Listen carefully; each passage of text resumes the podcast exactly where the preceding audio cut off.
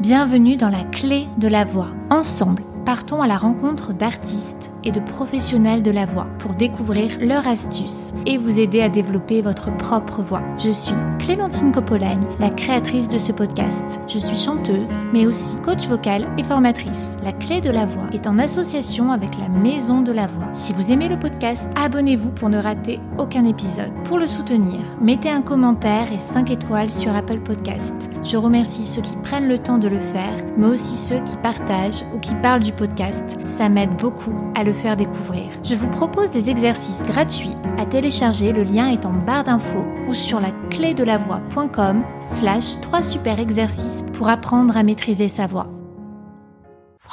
Voix off. Voix off. Voix off. Voix off. Voix off. Voix off. Voix off. Voix off.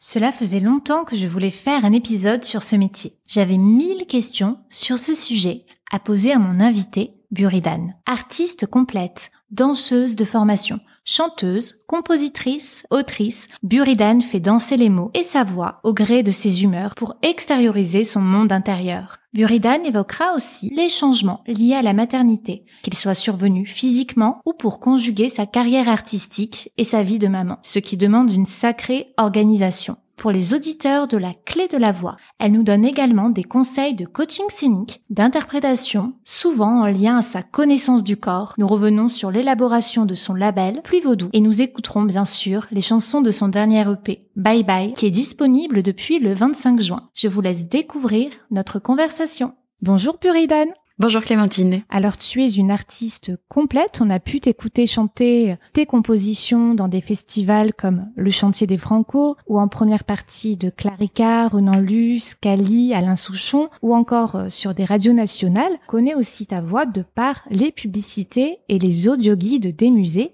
Est-ce que tu veux bien nous raconter comment es-tu devenue voix off? Oui, eh ben j'ai commencé en tant que stagiaire dans une euh, boîte qui faisait des audioguides à Lyon et euh, travaillais plutôt à la rédaction des textes. Je faisais des études d'histoire de l'art, du spectacle, etc. Et puis euh, je faisais un petit peu de musique à l'époque et le patron de, la boîte m'a proposé très rapidement d'enregistrer des petites maquettes dans les cabines d'enregistrement. et puis peu de temps après, il m'a proposé d'essayer de faire des maquettes de voix pour les musées, pas de musique du coup. Et, et c'est un peu comme ça que ça a commencé. Donc c'est une boîte qui s'appelle Audiovisite, qui est à Lyon et avec qui je travaille depuis maintenant euh, plus de dix ans. Et c'est vraiment cette personne, donc Guillaume Ducongé, qui a, qui a fondé Audiovisite, qui m'a vraiment formé au travail de voix pour les pour les musées, en tout cas. D'accord, donc c'est venu par les mots. Toujours les mots, hein, pour toi. Et ouais, oui, c'est vrai. Alors Loco était voisin d'une autre boîte qui faisait cette fois-ci de la publicité. Et il avait parlé de moi à ces gens-là. Et euh, il se trouve que le monsieur qui travaillait dans cette boîte de pub qui s'appelle Philippe Viennet avait sur la première partie de sa vie travaillé beaucoup avec euh, Liane Folly et André Manoukian. C'était un espèce de trio lyonnais euh, qui faisait de la musique ensemble. Et puis lui par la suite il a quitté un peu la musique pour finalement faire de la publicité. Et du coup on a bien accroché parce que voilà on avait ce, point commun avec la musique et la chanson. Et c'est lui qui m'a fait faire mes, mes toutes premières publicités. Pareil je saurais pas dire de quand ça date mais de peut-être 9 ans. Et euh, c'était une pub pour Decathlon à l'époque, je me souviens. D'accord. Et voilà, c'est un peu comme ça les, les premiers pas que j'ai fait dans les métiers de voix, on va dire. Chez Bellambra, mettez votre quotidien en vacances. En ce moment, profitez jusqu'à 20% de réduction et réservez en toute tranquillité avec l'annulation gratuite sur bellambra.fr.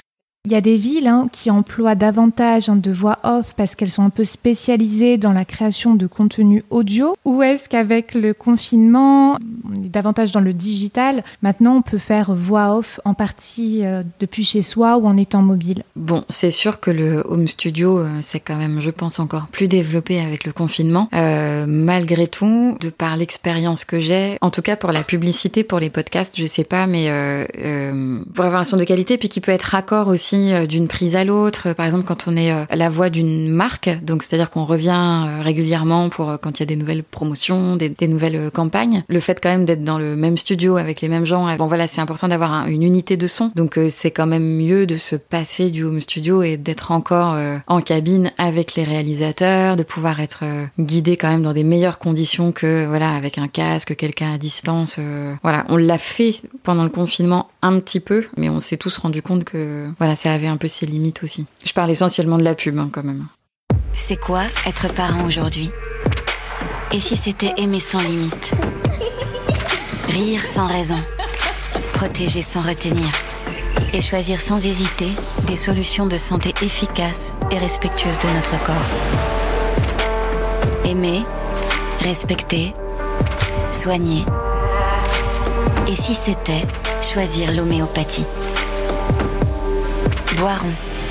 Votre santé mérite le plus grand respect. Y a des villes qui emploient davantage de voix off. Je pense, alors de mon expérience, moi, euh, au niveau des audioguides de musée, euh, Audiovisite est une boîte qui bosse nationalement avec la Fondation Louis Vuitton à Paris, avec euh, voilà le Musée d'Art Moderne de Lille. Enfin, ils, bossent vraiment de façon nationale. Et pour les publicités, euh, j'en faisais très très peu à Lyon. J'en faisais une à deux par an. J'ai démarché un agent à Paris l'été dernier, un peu dans le période du confinement. Et il se trouve qu'effectivement, je peux confirmer que quand même beaucoup de travail à Paris concernant les, voix de pub. D'accord, donc maintenant tu prends le TGV et tu fais des voix off à Paris. Euh... Ouais, c'est ça. Beaucoup d'allers-retours et de logistique, euh, d'organisation.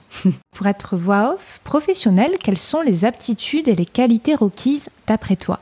Alors, je pense que déjà, il faut savoir euh, s'adapter, parce qu'en général, on découvre le texte au moment où on arrive dans la cabine. On ne l'a pas avant, donc euh, il faut être souple et réactif. Il faut être capable d'improviser et de proposer euh, différentes choses, c'est-à-dire que des fois, par exemple, on a juste un mot à dire, c'est peut-être le nom de la marque, ce qui est difficile. Hein. Moi, je trouve que c'est vraiment pas évident de trouver la bonne mélodie, d'avoir des idées. donc ça, c'est une vraie qualité et je pense que ça se travaille beaucoup aussi. Et puis, j'ai constaté que de faire de la musique, d'avoir une oreille musicale, c'est un, vrai atout pour être très précis. Par exemple, euh, il y a des fois où on doit euh, répéter la même phrase avec juste un mot qui change, etc. Et une fois qu'on a trouvé la bonne intention, je me rends compte que ce qui est un enjeu, c'est d'être capable de reproposer la même intention euh, sur les, les 10-15 phrases suivantes qu'on va devoir faire. Parce que sinon, bah, on, on s'en sort pas. Parce que si on trouve l'intention puis qu'en fait, on n'est pas capable de la reproduire, pour les ingessons et les réels, c'est vite une galère. Donc, pour moi, ça a été un des outils les plus précieux, c'est d'avoir cette oreille musicale-là et d'être capable de, comme ils disent dans le métier, d'être un très bon perroquet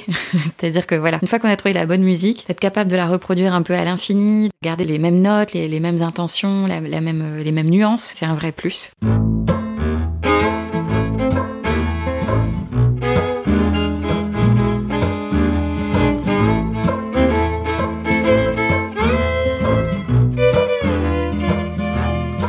Je vais pas pleurer sur toi parce que t'es grand, t'es fort, t'es dur, mais je te prendrai bien dans mes bras là quand je vois ses yeux sur ta figure. Je n'aurai pas pitié de toi parce que c'est le plus vil sentiment que j'ai du respect pour toi bien plus que ça, évidemment. J'ai un sac à réconfort tout plein, tout prêt à te sortir des phrases surfaites que j'adore. J'arriverai même à te faire sourire. Je ferai pas mon fond malade et mon regard bourgeoisie mais je me mettrai sous ton épaule, même bien plus lourd que moi, je le ferai. Je verrai pas l'humidité qui pointe au coin de tes paupières, même si je sais que c'est la douleur, je penserai que c'est la lumière. Et je te porterai debout jusqu'à ce que tes sourires sonnent vrais. Et quand tu tiendras tout seul, je dirai que t'as presque tout fait. De la sorte, de ton pur en sort, je te dis de ton chagrin.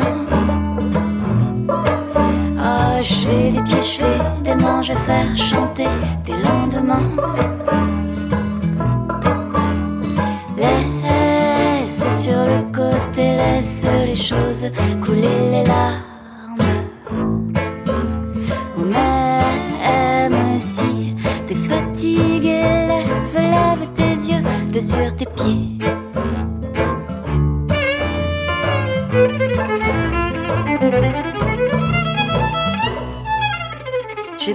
Trop t'écouter, sinon c'est moi qui vais lâcher, mais tu pourras parler des heures pour vider le mal intérieur. Et je vais t'emmener te faire voir toutes les couleurs, te faire sentir que quand on croit plus en l'espoir, y en a qui peuvent nous en sortir. Je sortirai ta tête tout lourd qui t'aille perdre un peu la mienne, moi. Je te trouve beau et je veux que tu reviennes. De la sorte, de ton pur sort, je te dis de ton chagrin. Ah, je fais des pieds, je fais des mains, je faire chanter tes lendemains.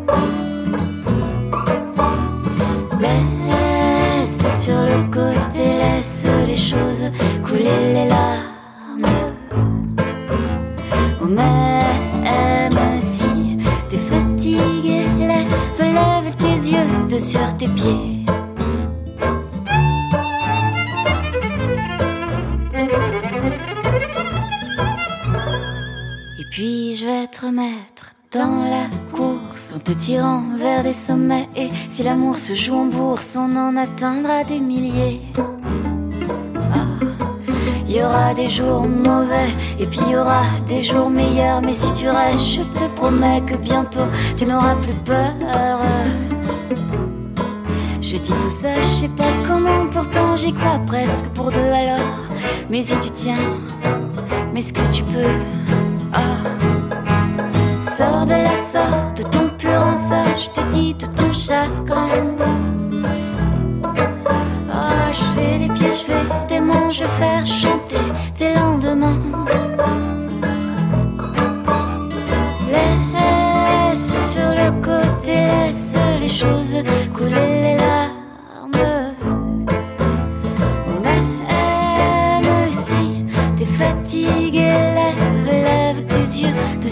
sur tes pieds.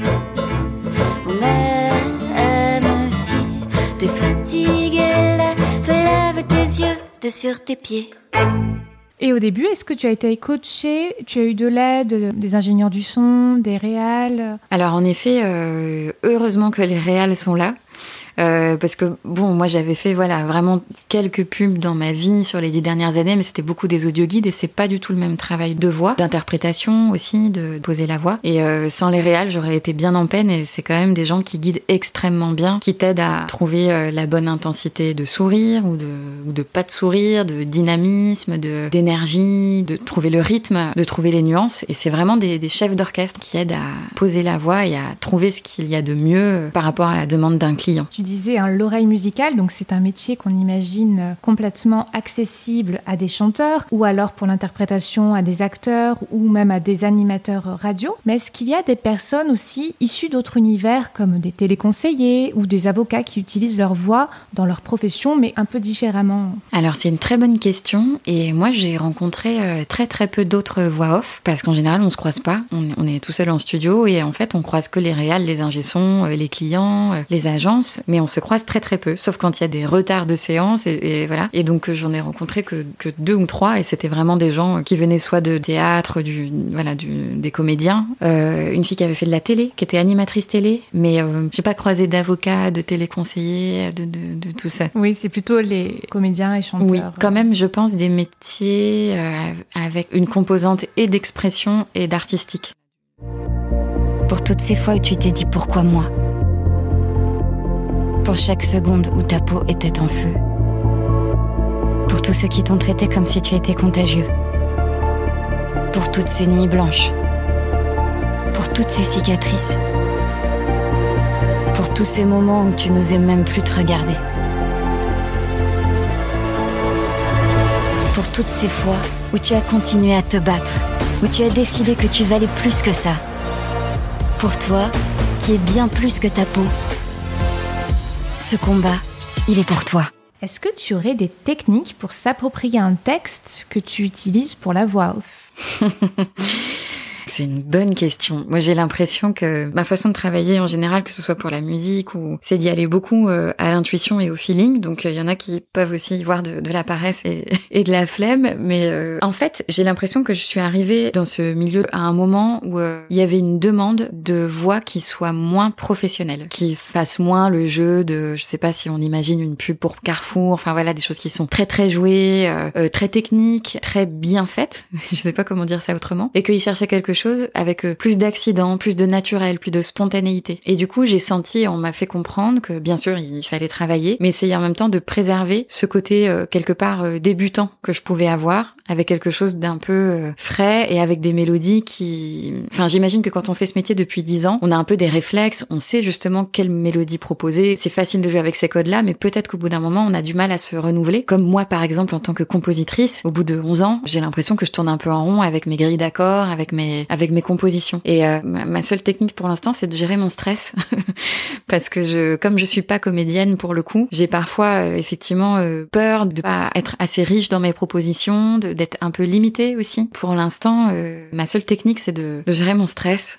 et puis quand même, enfin après c'est pas une technique, mais c'est essayer d'être vraiment le plus à l'écoute possible de la demande que le client a sur euh, ce qu'ils souhaitent entendre. Et donc, euh, ce qui est toujours très compliqué, c'est de décrire une voix. C'est-à-dire que eux, ils s'imaginent quelque chose, donc ils veulent quelque chose, par exemple, de, de, souriant, de frais, de dynamique. Donc moi, je propose quelque chose de, de, frais, de dynamique et de souriant. Et puis en fait, on va dire, bah c'est un peu too much, ça fait pas très naturel, ou euh, ça fait un peu trop girly, ou et donc du coup, on va essayer de bouger ce curseur petit à petit. Et en fait, c'est ça que je trouve assez fascinant, c'est un travail d'ultra précision qui va se jouer à des détails sur où est-ce qu'on marque une pause, où est-ce qu'on va monter la voix, où est-ce qu'on va la descendre, euh, l'intensité du sourire, euh, comment des fois ça peut hyper bien marcher et puis des fois être euh, complètement à côté de la plaque. Et, et voilà, de jouer avec tout ce vocabulaire de description de voix et comment on, arrive à interpréter ça et à correspondre à l'attente d'un client. Quoi. Je suis un peu autodidacte empirique, donc c'est vrai que j'ai pas de technique ultra précise à, à proposer.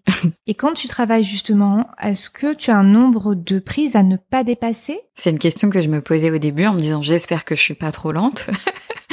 En fait, ça se fait un peu naturellement. C'est-à-dire que non, il n'y a pas un nombre de prises à ne pas dépasser, mais je pense qu'il y a quelque chose un peu qui se fait, comment dire, on cherche ensemble, et à un moment, si on trouve pas, ben, c'est aussi peut-être que je suis pas la bonne personne, finalement. Ça s'est déjà produit que la voix ne corresponde pas à la demande. J'ai eu une séance difficile où euh, on me demandait euh, d'être engagée et girly à la fois. Euh, c'était pour une marque de, de, vêtements qui commençait à faire du, comment on appelle ça, du upcycling, là, je sais plus, seconde main en fait. Voilà. Et je trouvais que c'était très très compliqué. En gros, j'avais comme référence Michelle Obama pour le côté engagé, genre voilà, euh, avec son présentoir, un micro, une foule devant, et puis de les haranguer et de dire on va être engagé. Et, euh, et en même temps d'être girly, parisienne, euh, voilà, de représenter la marque de vêtements. Et il y avait un truc où la réalisatrice qui était aussi un peu démunie, qui ne savait plus trop comment m'aider non plus parce que la demande du clients étaient peut-être un peu contradictoires. En tout cas, moi, je n'arrivais pas à leur euh, inspirer euh, ce qu'ils recherchaient en fait. Et je me décomposais petit à petit en me disant mais ça se trouve je suis pas la bonne personne parce que je je donne tout ce que je peux et je n'arrive pas à, les satisfaire. Et euh, au final, on a trouvé. Au final, ils ont gardé. Mais bon, en général, ils choisissent une voix aussi sur un casting, donc ils ont entendu plusieurs facettes de ce qu'on peut faire. Et donc en général, c'est pour retrouver ce qu'ils ont entendu. Enfin, c'est pas pour avoir quelque chose de radicalement différent. Donc la prise de risque est rarement grande. Oui, puisqu'il y a déjà eu une sélection euh, auparavant. Et donc tu travailles directement pour des clients, pour des agences de publicité et maintenant avec un agent. Comment ça se passe avec ces différentes personnes? En fait, moi j'ai démarché un agent et du coup c'est lui qui propose les voix ou c'est lui qui s'occupe de tout, je m'occupe de rien. donc je sais pas trop exactement qui il contacte, s'il contacte les agences, s'ils répondent à des demandes, euh, s'ils proposent, euh, enfin si ça vient d'eux ou s'ils répondent à des à des demandes. Je pense qu'il y a un peu des deux. Des fois c'est des réalisateurs qui contactent directement l'agent en disant euh, j'ai entendu cette voix, on m'a dit qu'elle était chez vous, euh, ça m'intéresse, je voudrais la proposer à un client. Euh. C'est vrai que je débarque un peu, donc j'espère que je dis pas de, trop d'énormité, mais c'est comme ça que ça se passe normalement. ah ben moi, ce qui m'intéresse, c'est ton témoignage à toi, et moi je n'y connais rien. Je suis coach vocal, ouais. et en chant, je crois que j'ai eu que deux élèves qui étaient venus pour prendre deux trois cours de diction parce qu'ils avaient des plans de voix off. D'accord, ouais. Je, n'y connais rien. Perle de lait, saisissez les plaisirs de la vie. Il y a ceux qui disent qu'il faut faire des démos et les proposer à des agents, et d'autres qui disent que ça ne sert à rien, que c'est un milieu très verrouillé et qu'il faut être introduit. Qu'est-ce que tu en penses? J'ai toujours entendu ça, effectivement, que c'était un milieu très très fermé, avec très très peu de place. Moi, c'est un ami qui m'a dit, mais tu devrais envoyer une démo à un agent. Tu devrais le faire, contacter des agences à Paris et, voir. Et, euh, et je l'ai fait sans y croire et ça a marché. Et il se trouve que ça a marché vite et bien parce que voilà, euh, encore une fois, j'y connais rien et du coup, je me rends pas compte de ce qui est euh, super ou pas super. Mais par exemple, on m'a dit faire une voix de pub pour des voitures. Ford Explorer hybride rechargeable. Hybride et iconique. Passez à l'hybride dès maintenant. Chez Ford. C'est un peu le graal de beaucoup de voix off et moi c'est tombé la première année où, j'ai commencé en fait. Donc euh, ça serait compliqué pour moi de dire euh, bah non, ça marche super bien, c'est hyper facile. Alors que bon, c'est peut-être un coup de bol d'être tombé dans une période où ils cherchaient justement des voix un petit peu euh, moins travaillées, un peu plus brutes, un peu plus maladroites, on va dire. Enfin, tu es chanteuse quand même. Oui, oui, oui. Mais pas de technique de comédie, tu vois, de, de, de ces musicalités de pub. C'est vrai que pour euh, faire une série ou un film, là, ça doit être vraiment. Oui. Je pense qu'il faut des talents de comédien ou de comédien. Oui, là, je pense qu'il faut se former. Enfin, si on n'est pas comédien, il faut vraiment se former, à mon avis. Un tout autre travail, d'ailleurs. Mais euh, il y a quand même une part de jeu, je trouve, euh, dans la pub, beaucoup plus que dans un audio guide où effectivement, il suffit de, enfin, il suffit de poser sa voix, d'avoir une bonne articulation, de savoir gérer ses respirations et puis sa musicalité. Mais euh, dans la publicité, on peut avoir des demandes des fois de. Moi, je sais que j'ai un débit assez lent quand je parle. Mon débit naturel, c'est un débit posé, c'est un débit tranquille, ma voix est plutôt basse, etc. Et des fois, c'est difficile pour moi d'aller trouver l'énergie, de pouvoir parler rapidement, plus aigu, plus enjoué, plus dynamique. Ça, ça me demande un peu de sortir de moi. Ça fait appel à ta créativité. Et est-ce que ça t'a demandé de travailler particulièrement ta diction ou ton souffle, en plus de ce que tu avais déjà fait en cours de chant? Oui, je pense que j'ai appris avec les séances à gérer encore plus mon souffle parce qu'effectivement, des fois, il y a des phrases très longues et puis il faut tout rentrer euh, dans la publicité. Ils veulent souvent mettre beaucoup de texte et puis en fait, ils ont souvent très peu d'achat de temps euh, pour la radio ou pour la télé. Donc c'est des formats de 15 secondes, 20 secondes. Et puis il faut faire rentrer le maximum d'informations. Donc souvent, c'est un peu indigeste. Enfin, non, pas souvent, mais euh, voilà, c'est toujours un petit peu le challenge en tout cas. Et euh, d'arriver à rendre tout ça hyper fluide en étant rapide, audible. Et effectivement, je pense que il y a une technique qui s'acquiert. Soit on la travaille par des cours, soit on la travaille de séance en séance. Je pense que c'est le mieux. Je pense que c'est le mieux parce qu'en fait, on a tellement le, la nécessité de réussir Qu'on est plus concentré. qu'on est plus concentré. Exactement. Et euh, ce qui est agréable aussi, c'est que j'arrive dans une période où euh, on sent que tous les, les gens de la publicité ont envie de sortir un peu de ces pubs qui étaient euh, pas agressives, mais euh, comment dire, euh, avec ces mentions légales à la fin qui étaient dites très très vite et qui étaient, euh, on dit euh, time stretché, c'est-à-dire euh, on accélérait la voix pour que tout puisse rentrer et qui rendaient des choses vraiment pas naturelles et pas du tout agréables à écouter à l'oreille. Et là, on sent que tout le monde a pour envie de faire des choses plus jolies, plus artistiques, plus créatives. Et ils savent très bien que plus le comédien doit parler vite et plus en fait on perd en qualité de jeu. Et plus on a le temps et l'espace pour euh, faire le jeu, mettre les, les, les respirations, voilà, faire vivre les choses et plus ça prend du temps. Ils essayent vraiment le moins possible, par exemple, de triturer la voix ou de l'accélérer de façon euh, technique en fait, pas naturelle. Et, ce qui est marrant, c'est que des fois on se dit bon bah alors pour que ça rentre, il faudrait que ça fasse ça. Donc ils me font écouter la phrase en accéléré. Et ce qui est génial, c'est de réussir à la refaire soi-même. Donc de l'oreille, on a écouté le, le débit, etc. Et de la refaire de façon naturelle et fluide. Tous ces moments précieux, à nos soirées, nos fêtes, nos échappées, à nos instants suspendus, à nos sourires échangés, à toi qui me rends heureuse, toi qui m'as toujours encouragée, toi que je veux serrer dans mes bras, embrasser, féliciter, remercier, aimer. Aujourd'hui, c'est le moment de te montrer à quel point tu es précieux à mes yeux. Pour toi, voix off, ça représente seulement l'une de tes activités, mais de façon générale, est-ce que tu sais si l'on peut vivre du métier de voix off à plein temps? Euh, moi, de mon, de mon expérience, en tout cas, euh, je peux te dire qu'on en vit très bien. D'accord. Et pour cela, combien de clients faut-il avoir ou combien de voix off faut-il enregistrer par mois environ pour pouvoir en vivre? Moi, pour l'instant, euh, j'ai à peu près 6 à 7 séances par mois sur Paris et euh, je dirais une à deux séances à Lyon par mois. D'accord. Donc oui, ça laisse quand même pas mal de temps pour se consacrer à d'autres choses. Et donc tu es intermittente du spectacle depuis plus de 10 ans. Est-ce qu'il y a différents statuts pour une voix off ou c'est toujours intermittente du spectacle? Alors, c'est une bonne question. Euh, on est payé en cachet. Donc, euh, moi, comme je suis intermittente euh, musicienne, chanteuse, du coup, je continue de maintenir ce statut pour le moment. Mais j'imagine que ça peut exister en dehors du statut de l'intermittence, à mon avis. Avant de clôturer la partie voix off, est-ce que tu as des conseils pour celles et ceux qui ont envie de se lancer? Quand même, je dirais de se constituer euh, un petit panel de démos en fait et de faire des choses un petit peu différentes. Donc euh, peut-être aller voir sur internet, choper des pubs et puis les reproduire tout simplement, même en prenant une musique euh, libre de droit ou enfin voilà de, de, de faire des, des maquettes. Et puis euh, ben je pense qu'il faut. euh, Alors moi je l'ai pas encore fait, mais je sais qu'il y a, il y a pas mal de sites où on peut euh, voilà mettre en écoute euh, ce qu'on fait. Euh,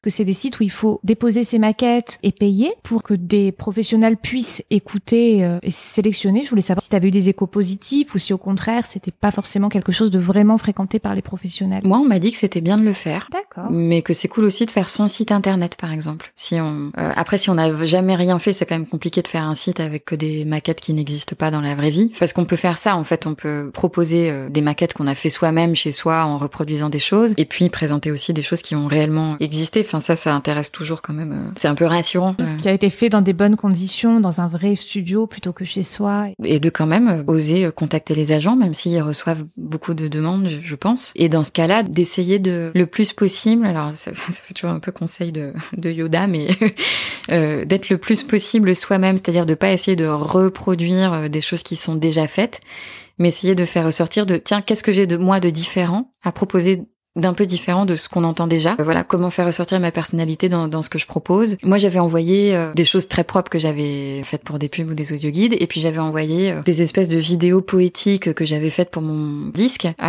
et où j'avais enregistré avec le, le, micro de mon Mac sur GarageBand, où ça crachouille et tout. Enfin, c'est pas de bonne qualité. Et en fait, c'est une des, des démos qu'à l'agence ils ont le plus envoyé aux clients, qui a intéressé les gens en fait. Et du moment qu'on montre ce qu'on sait faire et ce qu'on aime faire, je crois que c'est vrai pour tout. Hein. Quand on veut essayer de ressembler à quelque chose ou qu'on veut, euh, voilà, euh, mais dans l'objectif de bien faire. Hein. Mais des fois, on se dessert à vouloir faire trop, euh, comme on a entendu, comme on pense qu'il faudrait faire, alors qu'on devrait juste faire ce qu'on aime et ce qu'on sait faire, et en essayant de révéler le plus possible notre personnalité vocale.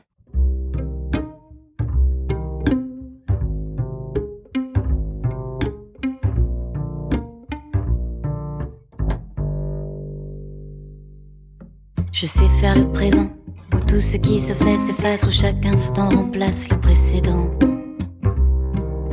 Je sais vivre fugace, où chaque moment chasse l'autre en le détruisant. Et rien n'est immuable, tout se meut constamment, le cours des événements, parfois brutal. Perdu, repère, pilier, la confiance incapable, stand-by ou pas côté, à compter le bétail. Ni passé ni futur, aucune prise au mur. Tout a bougé lentement, a subi le changement. État insécure, état d'égarement, pérenne et perdure, ou désormais hors champ. Les continents précaires, tout fond, tout glisse et je suis là. Je regarde et ne peux rien faire. Tout s'en va. Mais ça ne me tue pas. Mais ça ne me tue pas.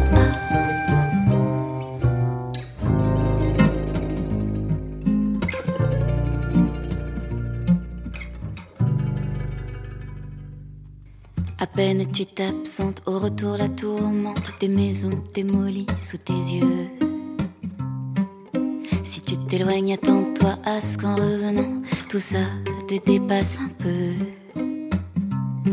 Est-ce que c'est ça qui fait mal, ça qui est douloureux, le cours des événements, parfois brutal Personne n'attend que tu sois prêt à temps pendant que la vie t'avale les continents précaires.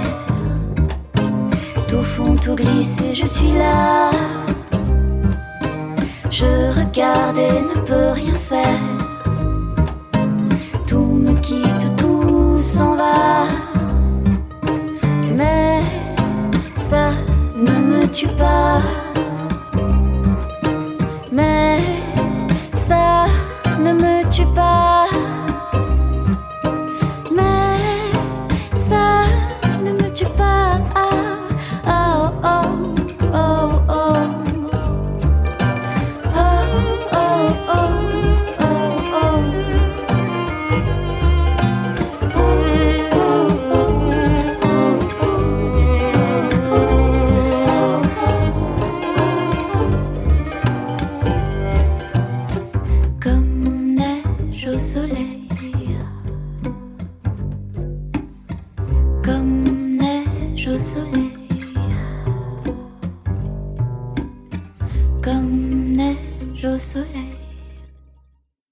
Surtout que toi, tu fais tout un travail hein, sur la voix parlée. Tu utilises le spoken word.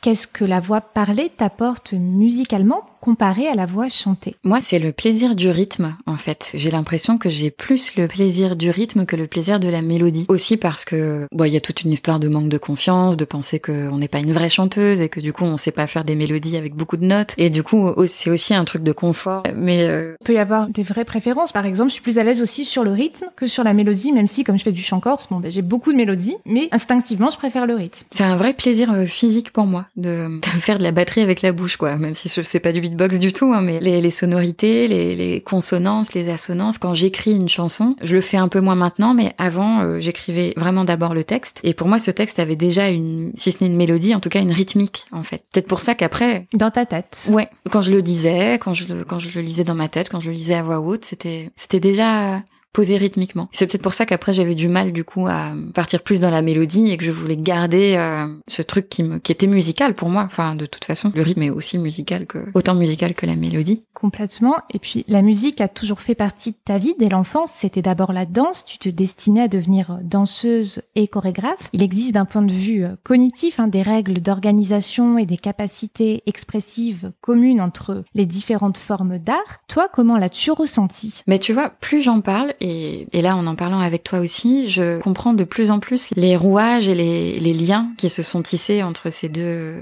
formes d'expression. C'est que tu vois, j'allais te dire, euh, quand je faisais de la danse et que je commençais à faire mes premières créations, etc., la musique que j'utilisais, parfois, c'était des monologues que j'avais enregistrés. Et je dansais sur une voix parlée, par exemple. Et en fait, la danse, c'est... Euh, bien sûr, on danse sur des, des musiques, mais c'est le travail du corps est un travail euh, rythmique, en fait, qui se place en contre ou avec la musique qui l'accompagne ou dans le silence, etc. Et j'ai l'impression que finalement le lien entre la danse et la musique, c'est ce rapport au rythme. Ce qui est très bizarre, c'est que j'ai des notions de solfège vraiment médiocres, que j'ai jamais vraiment bossé ça. Quand je compose, c'est comme si la chanson entière était une grande mesure. Et donc en fait, moi, j'ai pas, je, n'arrive pas à comprendre les, les, temps, les trois temps, les huit temps, les six temps. Et souvent, quand on décortique avec les musiciens mes compositions, euh, voilà, quand on est en studio, etc., on se rend compte qu'il y a une mesure à cinq temps, il y a une mesure à deux temps, il y a une et avec une forme de régularité dans l'irrégularité. Mais euh, il y, a, y, a, ce truc un peu. C'est ce qui la rend unique aussi. Oui, je pense. C'est pour ça que. Mais c'est sûr que pour eux, ça leur demande un peu plus de travail euh, pour se les approprier. C'est ça, surtout pour les batteurs.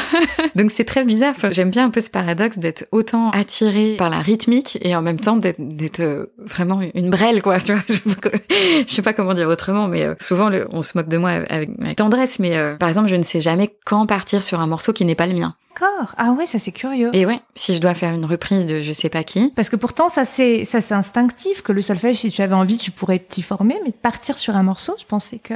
J'avoue, je l'avoue.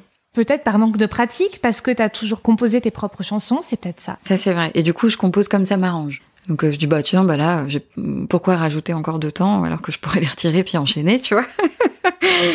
donc euh, non j'aimerais bien travailler ça quand même parce que c'est euh, là c'est un peu de la flemme c'est pas pas terrible je trouve. Parce qu'après on peut garder sa particularité tu vois mais un peu moins la subir et la, la choisir en fait. Je pense que ça serait mieux et tu parlais du rapport au corps. Est-ce que tu as gardé certains étirements ou d'autres formes d'utilisation du corps avant de chanter? Énormément. En fait, je suis quelqu'un qui m'échauffe euh, physiquement et pas vocalement. Même si j'ai pris quelques cours de chant par période, euh, en amont d'une tournée ou en amont de studio, tout ça. Des super profs d'ailleurs. Et d'ailleurs qui avaient plutôt un rapport euh, au corps très poussé. Mais je, je m'échauffe plutôt en m'étirant. Enfin voilà, en, en travaillant sur le corps, sur la détente du corps. D'accord. Qu'est-ce que tu fais comme exercice par exemple? Des choses très très très bêtes mais dénouer les, les, trapèzes avec des roulements d'épaule, bouger la tête à droite, à gauche, faire des oui, faire des non. Essayer de détendre le diaphragme aussi avec euh, des ouvertures de bras, relâcher en avant, euh, voilà, faire descendre aussi le stress, de travailler sur le rythme cardiaque. Donc c'est de la cohésion cardiaque. Exactement, ouais, cohérence cardiaque, tout ça. Donc des choses plutôt très très simples mais qui sont efficaces euh, assez rapidement. Voilà, je trouve que ça, il n'y a pas besoin de faire des choses très très compliquées pour arriver à détendre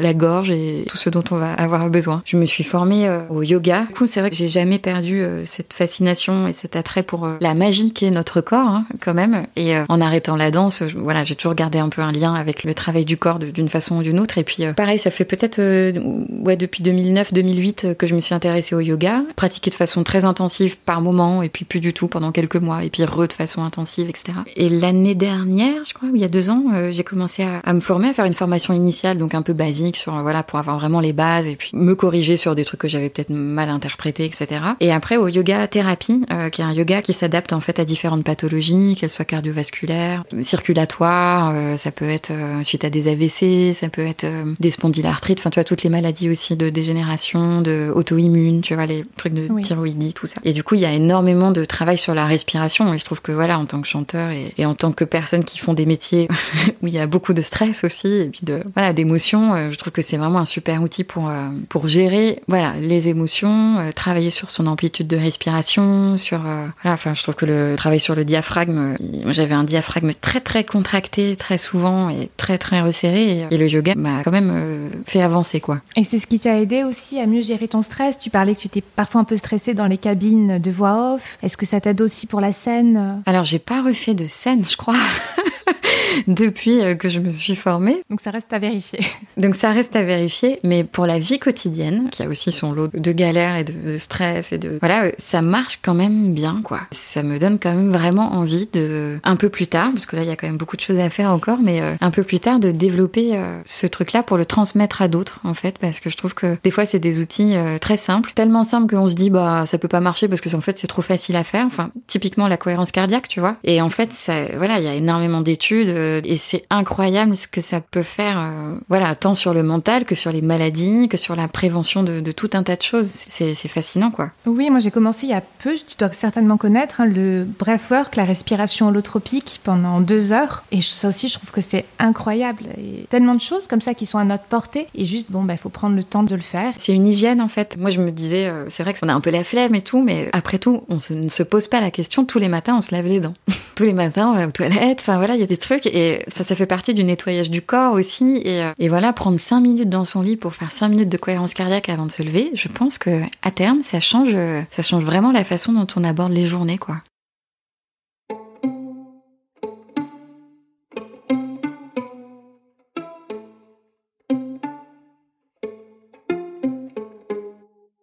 Je veux pas savoir, je veux pas connaître la suite. La fin de l'histoire ne m'intéresse pas, me panique. Pour quoi ce qui paraît ordinaire a des allures d'équilibre précaire au sempiternel. Que choisir, que faire? Le silence qui s'ensuit me désespère.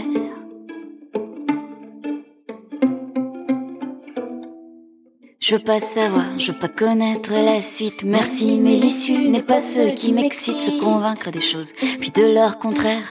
Aller se paumer, comment satisfaire ce besoin du toujours plus, toujours plus vert? Un jour à l'endroit, l'autre, à l'envers.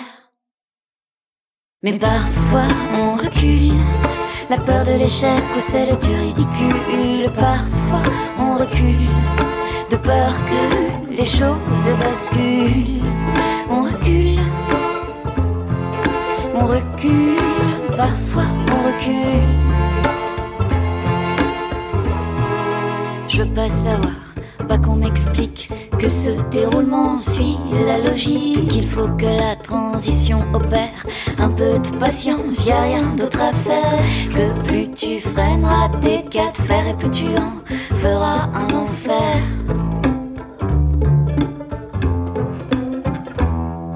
Mais parfois on recule. La peur de l'échec ou celle du ridicule. Parfois on recule. De peur que les choses basculent. On recule. On recule. Parfois on recule. Je veux pas savoir, je veux pas connaître la suite. Mais soit je m'arrête, soit je m'implique. On voudrait bien qu'il arrive quelque chose. Se résoudra des fois même à la peau douce. La routine pour que la roue tourne. Par le tir et repartir pour un. Casser la routine pour que la roue tourne. Par le tir et repartir pour un tour. Et repartir pour un tour.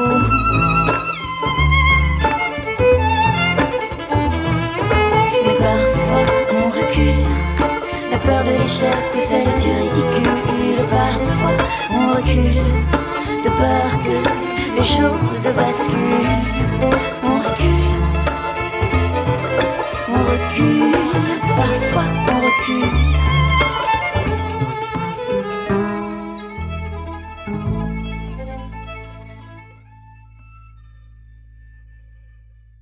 Que tu as fait le conservatoire en musique actuelle. Est-ce qu'il y a des exercices qui t'arrivent de refaire ou des conseils qu'on t'a donnés qui t'ont aidé? Oui, alors euh, moi j'ai eu vraiment une super prof de chant à Lyon qui travaillait essentiellement sur le corps et sur la visualisation. Et en fait, euh, il y a des trucs que je réutilise très souvent sur scène, mais aussi dans la vie. C'est des trucs très bizarres, hein, d'accord Oui, c'est toujours bizarre en chant. Ouais. Donc, par exemple, il y avait cette idée de visualiser qu'on mettait son cerveau dans sa cage thoracique. D'accord. Voilà. Et en fait, ça, moi, ça fait un effet euh, vraiment où, en fait, c'est comme un peu déposer le mental, j'imagine, tu vois. Donc, tu arrêtes d'être dans ta réflexion, tu arrêtes de te regarder faire. Il y a quelque chose qui descend d'un cran et qui se concentre sur ce pourquoi t'es là. Pour être dans l'instant présent en chantant ou plus en préparation des concerts? En chantant, ouais. Quand je sens que je suis en train de penser à autre chose qu'à ma chanson ou à ce que je devrais faire, je fais ça. Et en fait, ce que j'avais compris un peu de tous ces exercices que j'adorais et qui généraient des choses différentes, mais quand même le point commun que ça avait, c'était quand on se concentre sur quelque chose. En fait, je me dis que souvent le vrai handicap, le vrai point faible, c'est quand on est sur scène, se regarder faire, Mm. soit avec narcissisme, soit avec euh, manque de confiance, mais dans le fond, Mm. c'est un peu la même chose. Et du coup, on n'est plus disponible, on n'a pas nettoyé le canal qui va de nous au public et on empêche le message de bien circuler en fait. Et le point commun pour moi de tous ces exercices, c'était justement de faire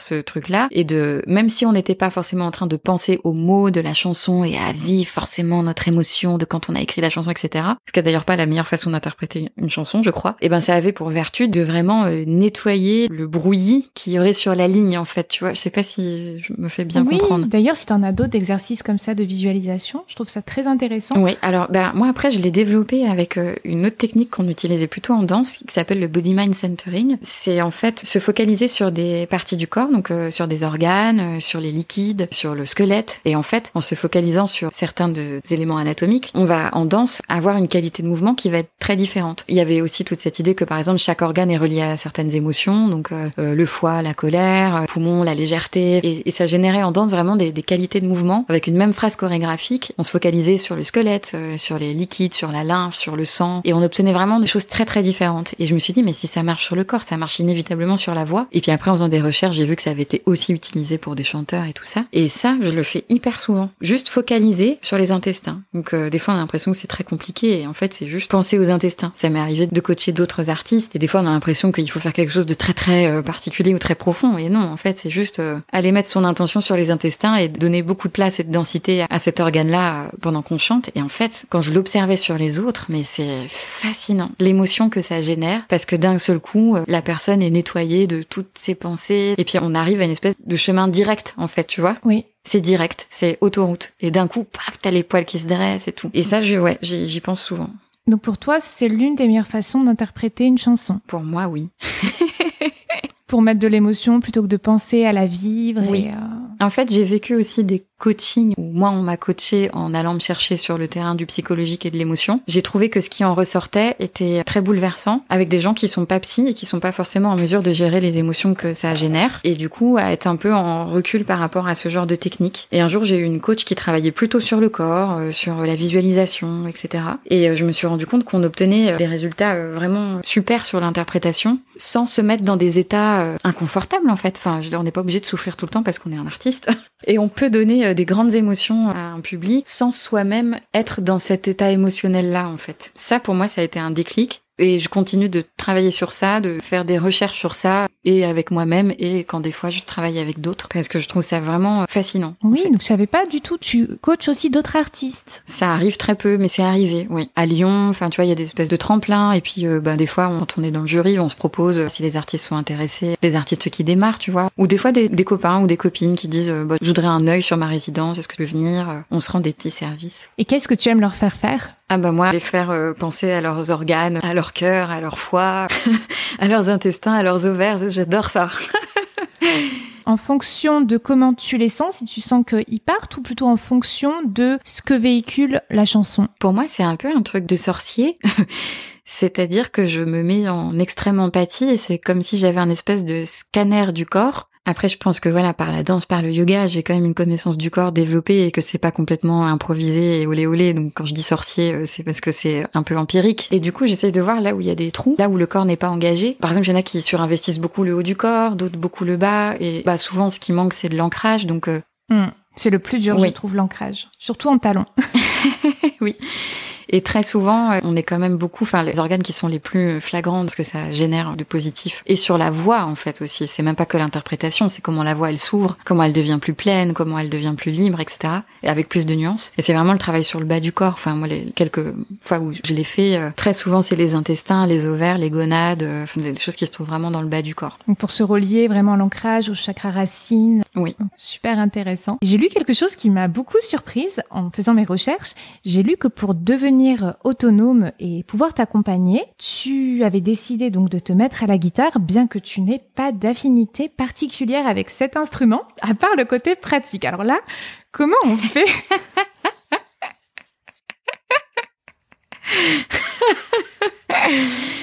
Je sais que c'est bizarre. En fait, je sais pas comment expliquer ça. J'avais fait un peu de guitare classique quand j'étais petite. Mes parents m'avaient inscrite à l'école de musique, tu vois, donc je savais euh, poser mes doigts sur un manche, euh, voilà, mais je fais de la guitare classique, tu vois. Frère Jacques, elle condore pas ça, enfin, tu vois.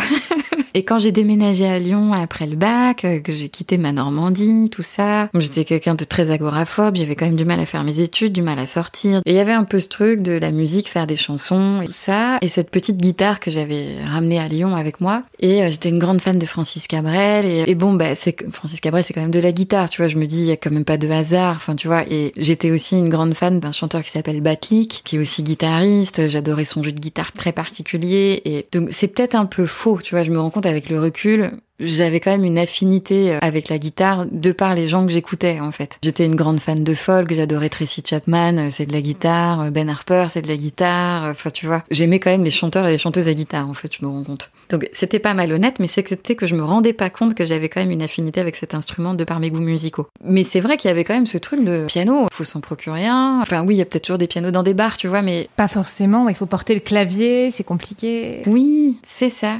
La guitare, tu pars en vacances, tu peux l'emmener. Puis je l'avais sous la main, en fait, je crois que c'est ça. Et je repiquais les chansons des chanteurs que j'aimais bien, qui faisaient des chansons avec des guitares. Donc c'est peut-être ça, en fait, tout simplement, le début de l'histoire. Mais c'est très bizarre ce que je veux dire. Je sais pas si j'aimais la musique au sens de... Je vois des copains ou des copines qui sont vraiment musiciens, musiciennes. Je me sens pas musicienne, tu vois. Je sens que la musique, c'est un prétexte pour exprimer des choses et que, en fait, il y a tout un concours de circonstances qui a fait qu'à un moment, c'est ce chemin-là qui s'est ouvert. Mais peut-être que si j'avais pris euh, des pinceaux, une toile, et puis que j'avais rencontré d'autres gens du milieu de la peinture, peut-être qu'aujourd'hui je ferais de la peinture, tu vois. Mais il y avait de la lumière, donc j'y suis allée.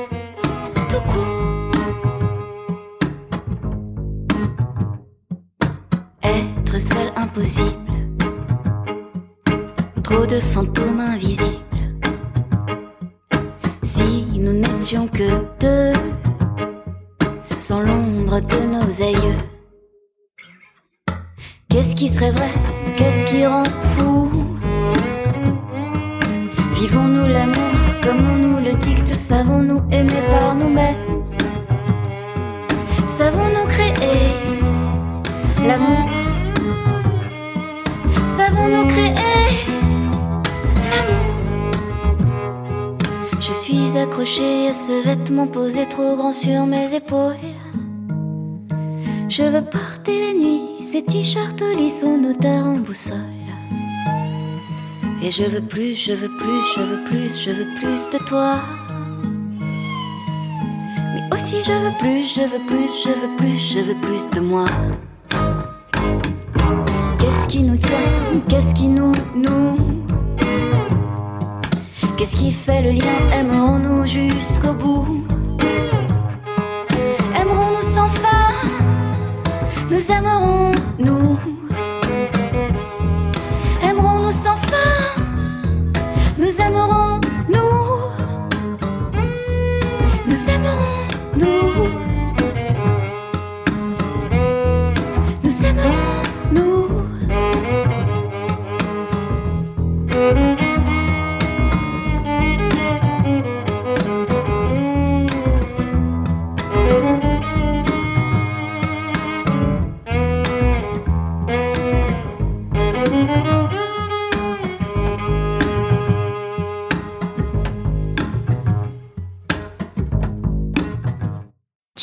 maman en tant que chanteuse, est-ce que tu as senti des changements pendant la grossesse ou pendant ta maternité? Pas du tout chanter pendant que j'étais enceinte. Je n'avais pas du tout envie. Et quand j'ai recommencé à chanter, je me suis rendu compte que d'une, j'avais, alors ça, je pense que c'était vraiment lié à la grossesse, perdu vraiment du souffle. C'est-à-dire que j'étais très très essoufflée très vite. J'avais du mal à faire une phrase entière en chantant, à aligner quatre mots. Et surtout, j'avais perdu le confort de se déposer dans sa voix et de la maîtriser, en fait, tu vois. Ça, c'était peut-être dû aussi à l'arrêt. Exactement. Ouais, ouais. Et je me suis dit, ah oui, alors peut-être qu'en fait, je sais quand même un peu chanter. Parce que je me rends compte que quand je m'arrête de chanter, je sais vraiment plus chanter. Après, c'est revenu très très vite quand même, je l'ai trouvé, tu vois. Il y avait beaucoup de stress. Donc tu t'y es remise et... Euh, oui, je pense qu'il y avait beaucoup de stress, la peur de pas retrouver justement. Et du coup, bah, ça rétrécit tout et forcément, ça sort pas très très bien. Je me souviens que j'avais fait, je sais pas, le troisième concert et je me dis, oh mais en fait c'est cool, j'ai senti que ça revenait, que voilà, c'était un peu solide, que tu vois, qu'il y avait quelque chose qui était soutenu, quoi, enfin, tu vois, qui était, qui était tenu. Mm. dis, c'est pas complètement parti. En plus, on perd les abdos, ça aide pas. Et ouais, ouais, ouais. Mais je pense que du coup, ça doit pas aider au niveau du souffle aussi, ça. Oui, même euh, ton enceinte, on a moins de donc tu as rien fait spécial, c'est revenu tout seul en repratiquant. Ouais. Un truc qui est pas vocal, mais qui est quand même lié au fait d'être chanteur, c'est que ça m'a procuré pendant quelques temps de façon un peu perturbante une très grande envie de décentrage. Parce que bah, d'un seul coup, on n'est plus le centre de sa propre vie, j'imagine, hein, tout simplement. Et du coup, mais ça me le faisait par transfert sur la musique, où j'en avais marre d'être la chanteuse avec ma tête au milieu de la pochette du disque et sur les affiches. Cette espèce de culte, l'individu du chanteur, de la chanteuse en chanson française, enfin tu vois. Et je, je ah, j'en avais marre. Je, je voulais euh, faire un duo, je voulais changer de nom, je voulais me décentrer. Je... Voilà, ça a duré quelques mois. Et puis après, je me suis dit, moi, non, en fait, j'ai encore des trucs à dire en tant qu'individu. Euh, peut-être que ça m'intéresse de me remettre au centre, de ma propre vie d'ailleurs aussi également, hein, parce que ça va prendre la place. Et j'ai trouvé ça vraiment intéressant comme chemin je pense que pas mal de femmes le vivent ça pendant la grossesse, pas toutes mais pas mal. Hein. Et euh, les concerts ont lieu la plupart du temps le soir. Euh, c'est pas vraiment des horaires de bureau euh, quand on chante et l'enfant donc n'est pas à l'école. Comment est-ce que tu t'organises si tu as des conseils J'aimerais qu'on m'en donne. Ah, moi, j'ai galéré. Je, je, galère encore. Hein. Je trouve ça très très compliqué de, de concilier euh, les deux. Je trouve que, ben, pour le coup, il y a une inégalité euh, de nature. Enfin, je sais pas comment dire. En fait, c'est difficile de, de, faire autrement. Mais euh, au départ, j'ai sollicité quand les concerts ont repris, j'ai sollicité des, des, copines chanteuses pour leur proposer de venir avec moi sur la date et de, de, garder mon fils. Et puis, bah, de les payer quand même en échange, de, je sais pas, leur faire un cachet, de, mais euh, solliciter un peu les parents. Mais moi, j'ai des parents qui habitent en Normandie. Lyon, euh, c'est pas simple non plus. Ils sont très très dévoués à la retraite et tout ça, mais c'est quand même pas évident. Je sais pas. Là, il y a eu le confinement, tout ça, donc c'est vrai que ben j'ai eu du bol que que finalement le, la question se pose pas trop trop trop vite. Euh, mais tu vois, euh, quand je réfléchis aux, mois qui viennent, aux années à venir, bon les années, je me dis après il va grandir, ça va être cool, mais c'est un peu une source de stress en fait. De comment est-ce qu'on continue à vivre librement sa vie d'artiste sans trop se limiter, tout en étant la maman qu'on a quand même envie d'être un minimum en fait. J'ai pas de recette miracle. Et puis, plus nous on est séparés, donc plus j'ai même pas vraiment le papa sur qui compter. Alors, je sais pas si c'est encore vrai aujourd'hui, mais je pense quand même qu'on a du mal à se décroter de, de, plein, de plein de trucs en tant que femme. Euh, mais maman solo, c'est pas hyper sexy, quoi. Enfin, il y a un peu, il y a un peu un truc de ah, elle a eu un enfant. Enfin, même si en fait ça se dit pas du tout, mais les gens ils se disent un peu, bah elle va arrêter ou elle s'est arrêtée. Et en fait, moi, je me suis arrêtée quatre mois. Ah oui, c'est très peu. C'est très très peu. Et euh, c'est pas vrai. Je ne me suis pas du tout arrêtée de ni d'écrire, ni de faire des concerts. Il est né sur une période de fin d'année où en général décembre-janvier, il y a quand même pas beaucoup de dates et tout ça, donc on peut pas dire que j'ai annulé de tournée ou quoi que ce soit. Mais quand même ce truc dans la tête des gens où euh, elle a eu un enfant, du coup elle s'est arrêtée pendant un an et demi. Et, euh, et non. Et, c'est un peu, c'est un peu frustrant. Comme s'il fallait après revendiquer le fait que non, non, je suis toujours dans le game et tout. Et, ce truc-là est un peu frustrant, ouais, en fait, de avoir l'impression de devoir revendiquer quelque chose, en fait. mais je suis encore une artiste. C'est pas parce que je suis maman que ça y est, je vais disparaître. Et euh, même si ça avale beaucoup, hein. Je pense qu'on trouve des solutions. Et je pense que c'est que ça peut être que du sur mesure. C'est pour ça que donner un conseil, c'est euh, le seul conseil que je peux donner, c'est euh, trouver vos propres relais. Enfin, il faut trouver du relais. C'est dur d'en trouver parce que tout le monde a sa vie. Souvent, nos potes se travaillent dans le milieu artistique et donc ont tous des vies décousues. Donc, c'est des gens sur qui on peut compter que euh, occasionnellement quand ils le peuvent. Enfin, euh, la famille, si on a des bons rapports avec sa famille et tout, c'est c'est quand même encore le meilleur relais. Il faudrait qu'il y ait des babysitters pour les enfants des chanteuses. Ça devrait être dans le contrat. Alors, Il me semble, je me suis très mal renseignée, mais on m'avait parlé, notamment quand j'avais fait Avignon euh, avec mon fils, euh, le festival d'Avignon là, euh, qu'il y a des espèces de, de fonds, je sais pas comment dire, qui peuvent être délivrés pour faire de la garde d'enfants sur des concerts ou des périodes de tournée ou sur des voilà des festivals. D'accord. Ah, c'est super. On savait pas du tout que ça existait. Oui. Et ben moi non plus. En fait, personne n'en parle. De toute façon, ça n'intéresse personne. et du coup, je sais plus pourquoi moi ça collait pas, mais je m'étais dit mais putain, heureusement qu'on m'a dit que ça existait parce que en fait, ça peut quand même être utile quoi. Et je, je suis à peu près sûre que c'est Audience qui, qui propose ça. Je devrais faire un blog, euh, un blog politique. Euh, maman artiste. Ça en intéresserait beaucoup. Mais oui, ben bien sûr, ouais.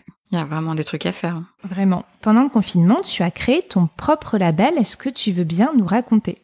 Oui, euh, c'était un truc dont je m'étais dit jamais je ne ferai ça.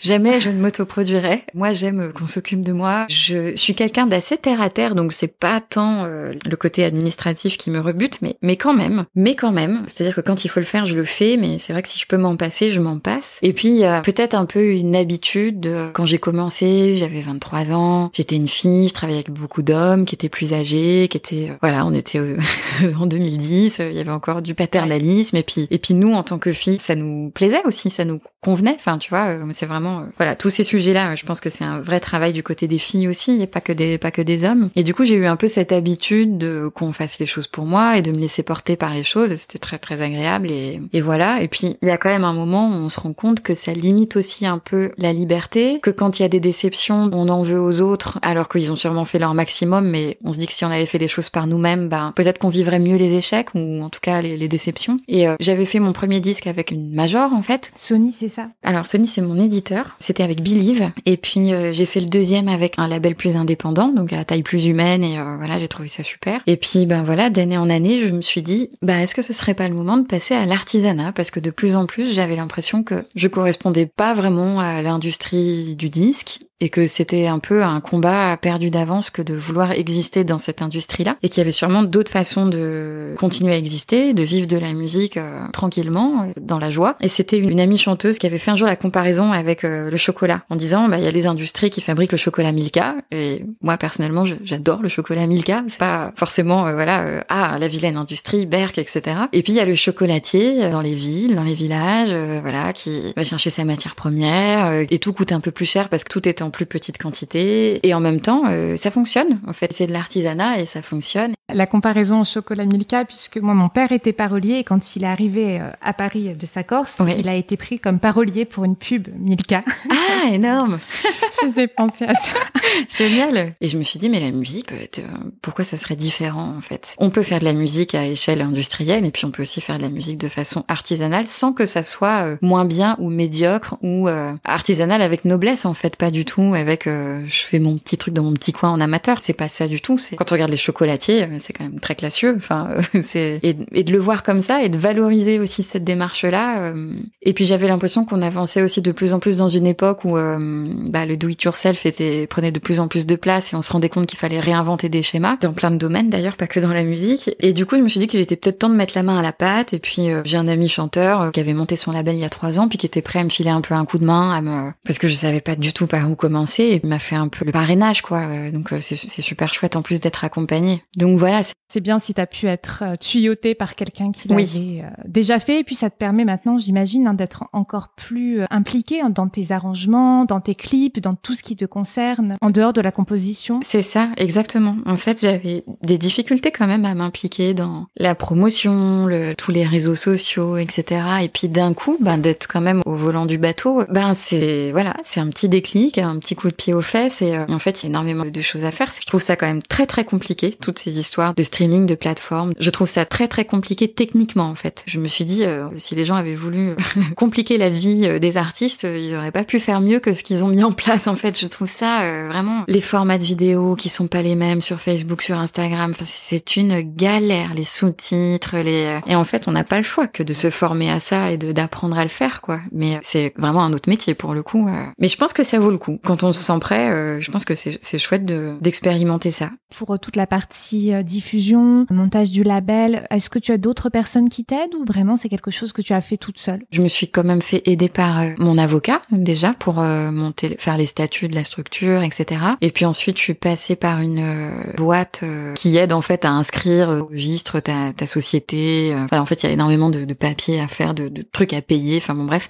Donc il y a des gens qui savent le faire et qui le font pour toi. Donc toi, tu fournis les, infos et puis tu parlais aussi de, du numérique. C'est mon, c'est mon pote chanteur là qui, qui, qui m'a donné un bon bon coup de main. Il n'est pas d'ailleurs improbable que peut-être on coproduise par la suite mon disque. Voilà, lui ça l'intéresse, moi ça me ça me permet de pas euh, être complètement euh, perdu et largué dans ça. Et puis c'est pas non plus impensable d'essayer de trouver un contrat de licence quand même avec un label. Mais voilà, là, ce que j'avais envie de faire, c'était d'être vraiment dans dans la liberté et dans l'autonomie au niveau de la création et de tout monter et après si ça intéresse quelqu'un bah c'est super et puis si ça intéresse pas quelqu'un je continuerai en autonomie. Te demander tout ça pour les auditeurs euh, bah, chanteurs ou chanteuses qui écoutent ça peut les inspirer et leur donner un petit peu la marche à suivre?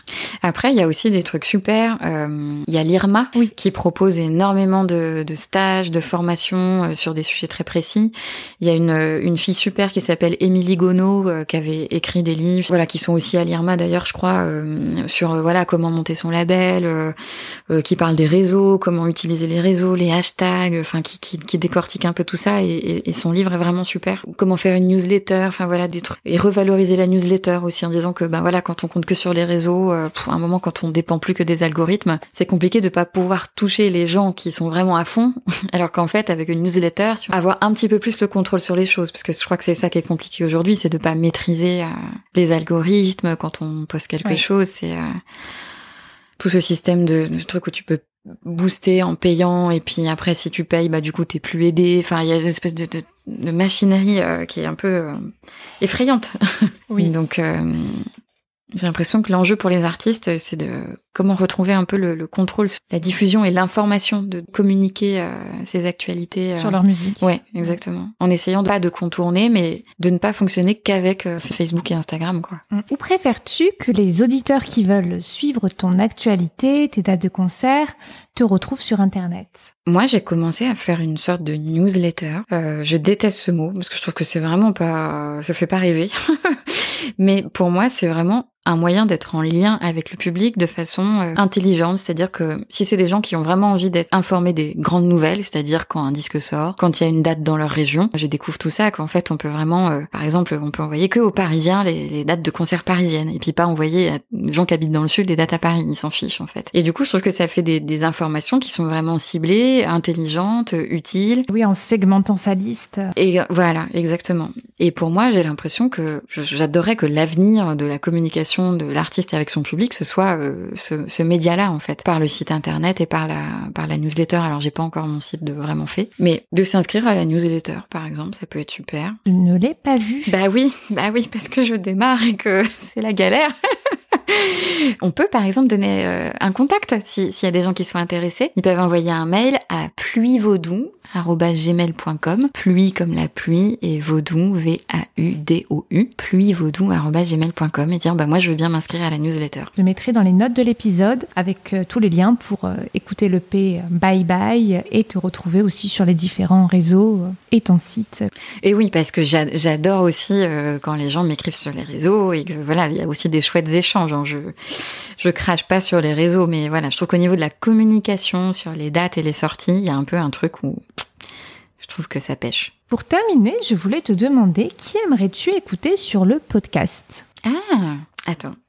Chanteur, chanteuse, coach? Alors je peux pas dire Clou parce qu'elle est déjà passée chez toi.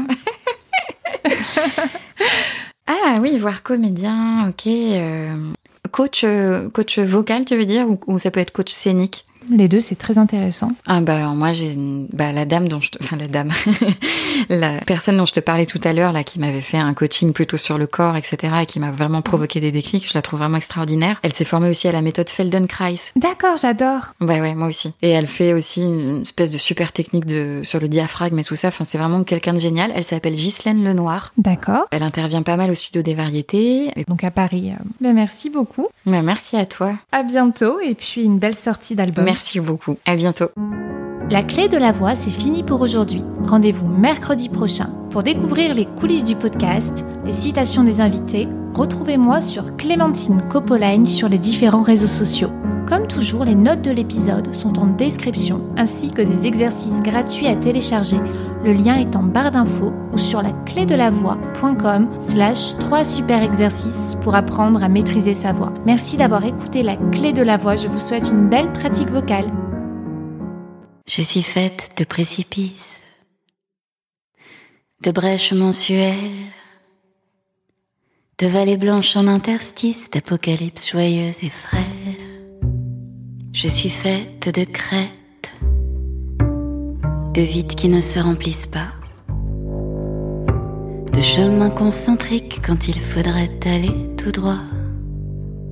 Je suis faite de coulures qui souillent encore les parties saines.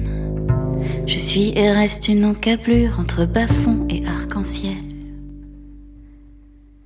Et tu me prendras terre si tu le veux si tu le peux, si ça te rend heureux. Je suis faite de crevasses et d'éclaircies tellement puissantes, de marées hautes, de marées basses que j'en crains trop les redescentes. Je suis faite de sorties de secours, de fronts cognés sur les murs, de silences d'or et d'ours qui parfois préfèrent s'exclure. Je suis les laissés pour mortes je suis le béton et la dentelle, le phénix et la cendre, la rose et la source éternelle. Et tu me prendras terre si tu le veux,